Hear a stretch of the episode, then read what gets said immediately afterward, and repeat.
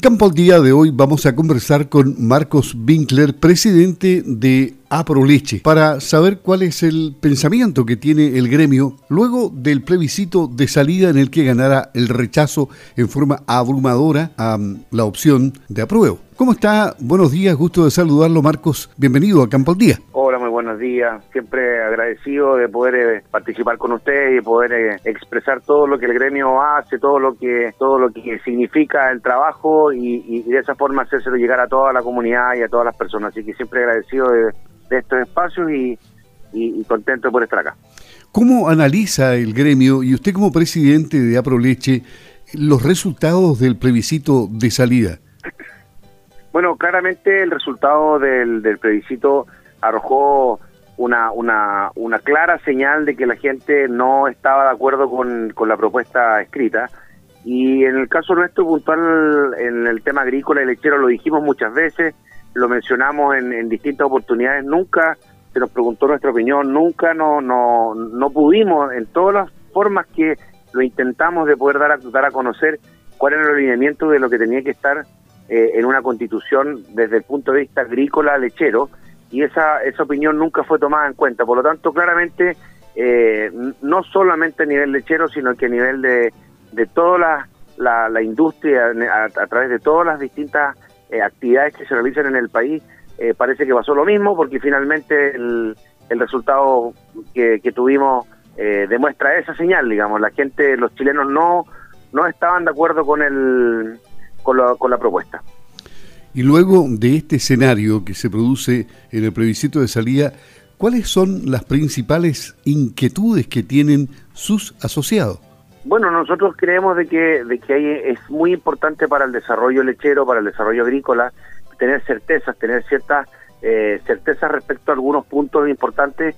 Uno de ellos es el tema del agua, otro de ellos es el tema de, de la propiedad privada. Hay un concepto de, de cómo se va a abordar la humanización de los animales, cómo se van a abordar la, algunos parámetros económicos. O sea, hay, hay, hay, uno, hay varios puntos de los cuales nosotros tenemos que trabajar, trabajar para, para que efectivamente eh, tengamos la certeza para poder crecer y avanzar económicamente y poder volver a, tener un país eh, con, con inversión y con crecimiento.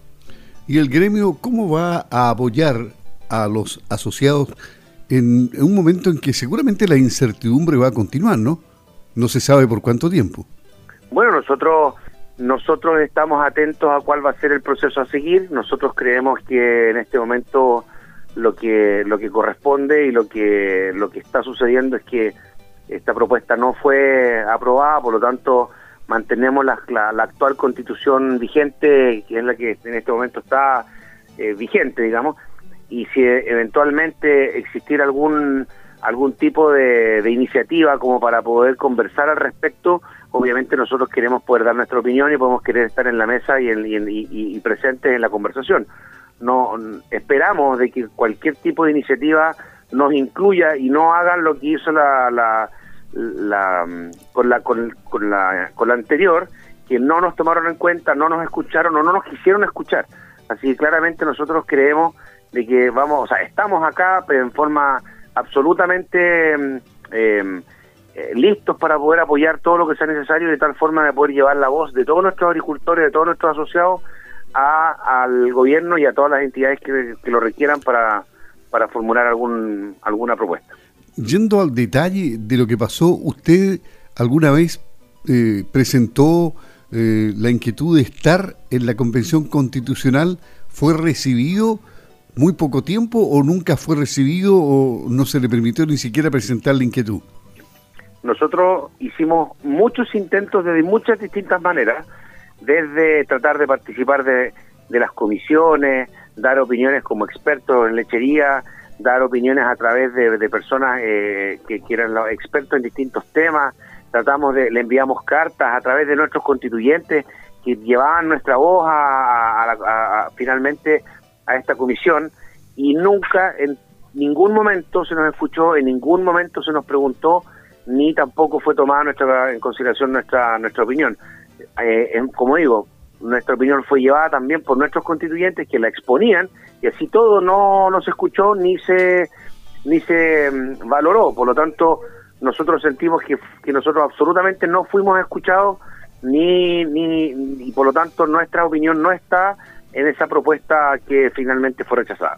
Pareciera que el 61 y tanto por ciento también pasó por lo mismo entonces. Bueno, como lo mencioné, yo creo que esto pasó no solamente a nivel agrícola, lechero, sino que esta, esta situación fue más, fue más allá y, parece que hubo más rubros y, en otras eh, entidades donde pasó exactamente lo mismo, porque eso lo demuestra el resultado, el resultado aplastante respecto a que la gente no está de acuerdo con lo que con lo que con lo que se nos presentó, por lo tanto no solamente fue a nivel agrícola lechero, sino que a nivel país.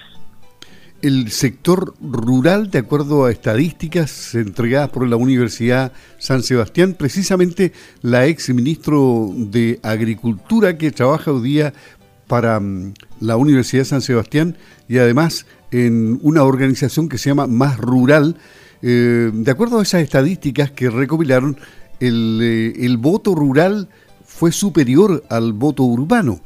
Eh, en, todas las variables, digamos, más votación en, esta elección con voto obligatorio que el voto urbano. A nivel nacional creo que podemos eh, ver un aumento importante en, la votación eh, rural y en la votación, de, en caso nuestro acá, que, que la zona agrícola es, muy extensa, vimos efectivamente un enorme aumento en las personas que fueron a votar ese día por lo tanto, creemos muy importante y, vemos con muy buenos ojos de que eh, tengamos realmente más de 13 millones de personas votando. Creo que para tener un, un, un país democrático con elecciones democráticas, mientras más personas vayan a votar, el resultado claramente va, se va a reflejar mejor esa posición. Por lo tanto, mientras más seamos, eh, es mejor. Por lo tanto, claramente tener este nivel presentado que es el más uno de los más grandes de, la historia, realmente ha sido, ha sido fundamentalmente bueno.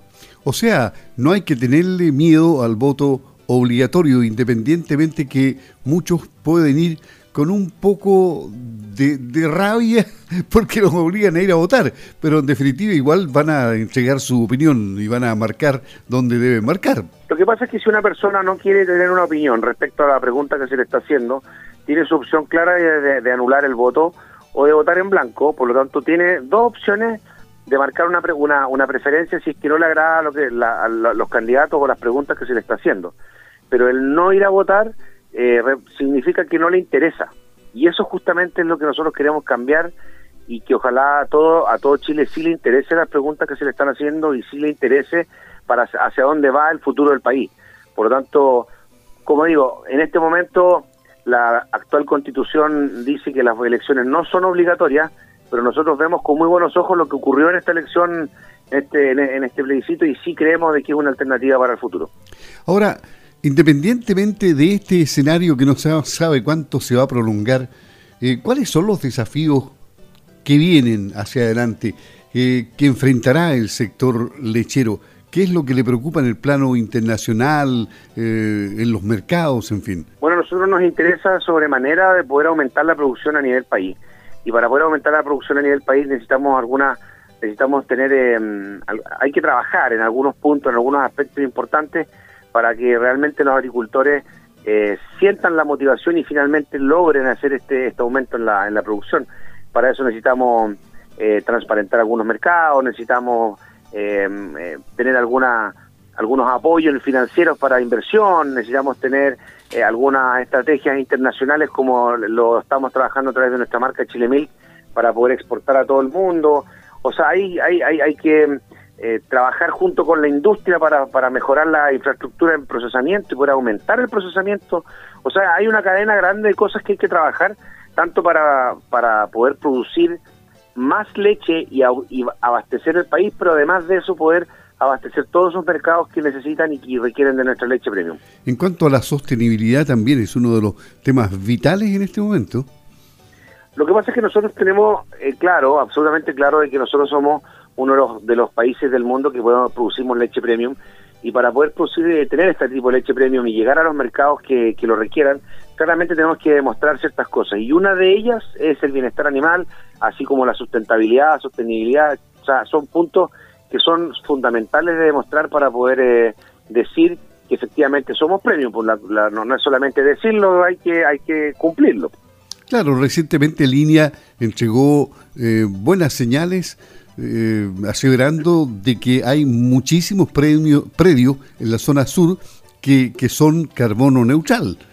Efectivamente, nosotros eh, iniciamos esos estudios ya hace un tiempo, así como estamos trabajando con el carbono, estamos trabajando con el gas metano y otros otros elementos también ahí, economía circular y, y, en general trabajando justamente como acabo de mencionarlo, en demostrar ciertas con cifras lo que realmente nosotros significamos en este en este ejercicio. Y claramente nosotros como predios agrícolas, predios lecheros, eh, tenemos una, una, una característica de captación de carbono importante, la que hay que mm, hay que mejorar los números porque tenemos hay ciertas hay ciertas em, hay ciertas ecuaciones que todavía tenemos que, que, mejorar porque hay una captación del pasto que todavía no está 100% clarificada, hay una cierta captación de la tierra que cuando uno no cultiva no se libera y eso todo colabora aquí una finalmente una lechería eh, con em, con árboles y con empastadas finalmente captan más carbono del que emiten, así como también estamos trabajando por otro lado el, tema del gas metano, donde nuestras algas marinas chilenas, eh, adicionadas a la dieta de las vacas, pueden em, disminuir la, emisión de gas metano, que también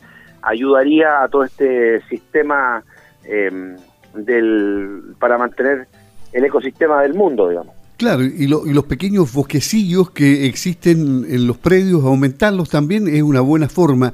Eh, imagínense que ahora una de las noticias positivas que viene desde el sector forestal es que se recuperó después de muchísimos años el raulí y existen posibilidades de, de que siga creciendo la cantidad de raulí que estaban prácticamente extinguidos de Chile. Sí, correcto. Bueno, la verdad que todos estos bosques que los agricultores tienen en mayor o menor tamaño realmente colaboran enormemente a, este ciclo, pero tenemos algunas aristas que arreglar ahí, algunas hay conversaciones pendientes con CONAF porque para poder em, mejorar la captura de carbono por parte de estos bosquetes y estos bosques más grandes requieren de ciertos manejos y ahí tenemos ciertas conversaciones pendientes que espero poder informarlas en un futuro próximo de cómo vamos avanzando en esa área. En resumen, ¿cómo se ve el futuro así a grosso modo? Nosotros creemos que este 2022 vamos a terminar con una producción bastante similar a la del año pasado, o sea, con, con cero crecimiento. Nosotros esperamos poder retomar la senda del crecimiento en el 2023. Estamos saliendo un invierno climáticamente mejor que los años anteriores. Ha llovido, por lo menos ha igualado un poco la lluvia de, de, los promedios históricos. También hemos tenido más acumulación de frío, tenemos más nieve en la, en la, en la cordillera, lo que permite un poco más de reservas de agua para la primavera-verano eh, creemos que vamos a terminar eh, sin aumento, pero por lo menos estable, eh, controlando fuertemente el tema de los costos, que ha sido un tema importante este, este año 2021. 2022, perdón, y el 2023 creemos que podemos retomar la senda del crecimiento ya con enfrentando un año un año con, con mejores eh, condiciones de precio y con mejores condiciones de, nuestros costos y climáticamente también apoyando toda la producción. Marcos Winkler, presidente de Aproleche en Campo al Día. Muchas gracias, Marcos, que esté muy bien. Muchas gracias y como siempre agradecido de poder contar con esta instancia para poder hablar de todo lo que nosotros hacemos. Así que encantado de poder compartir con ustedes siempre.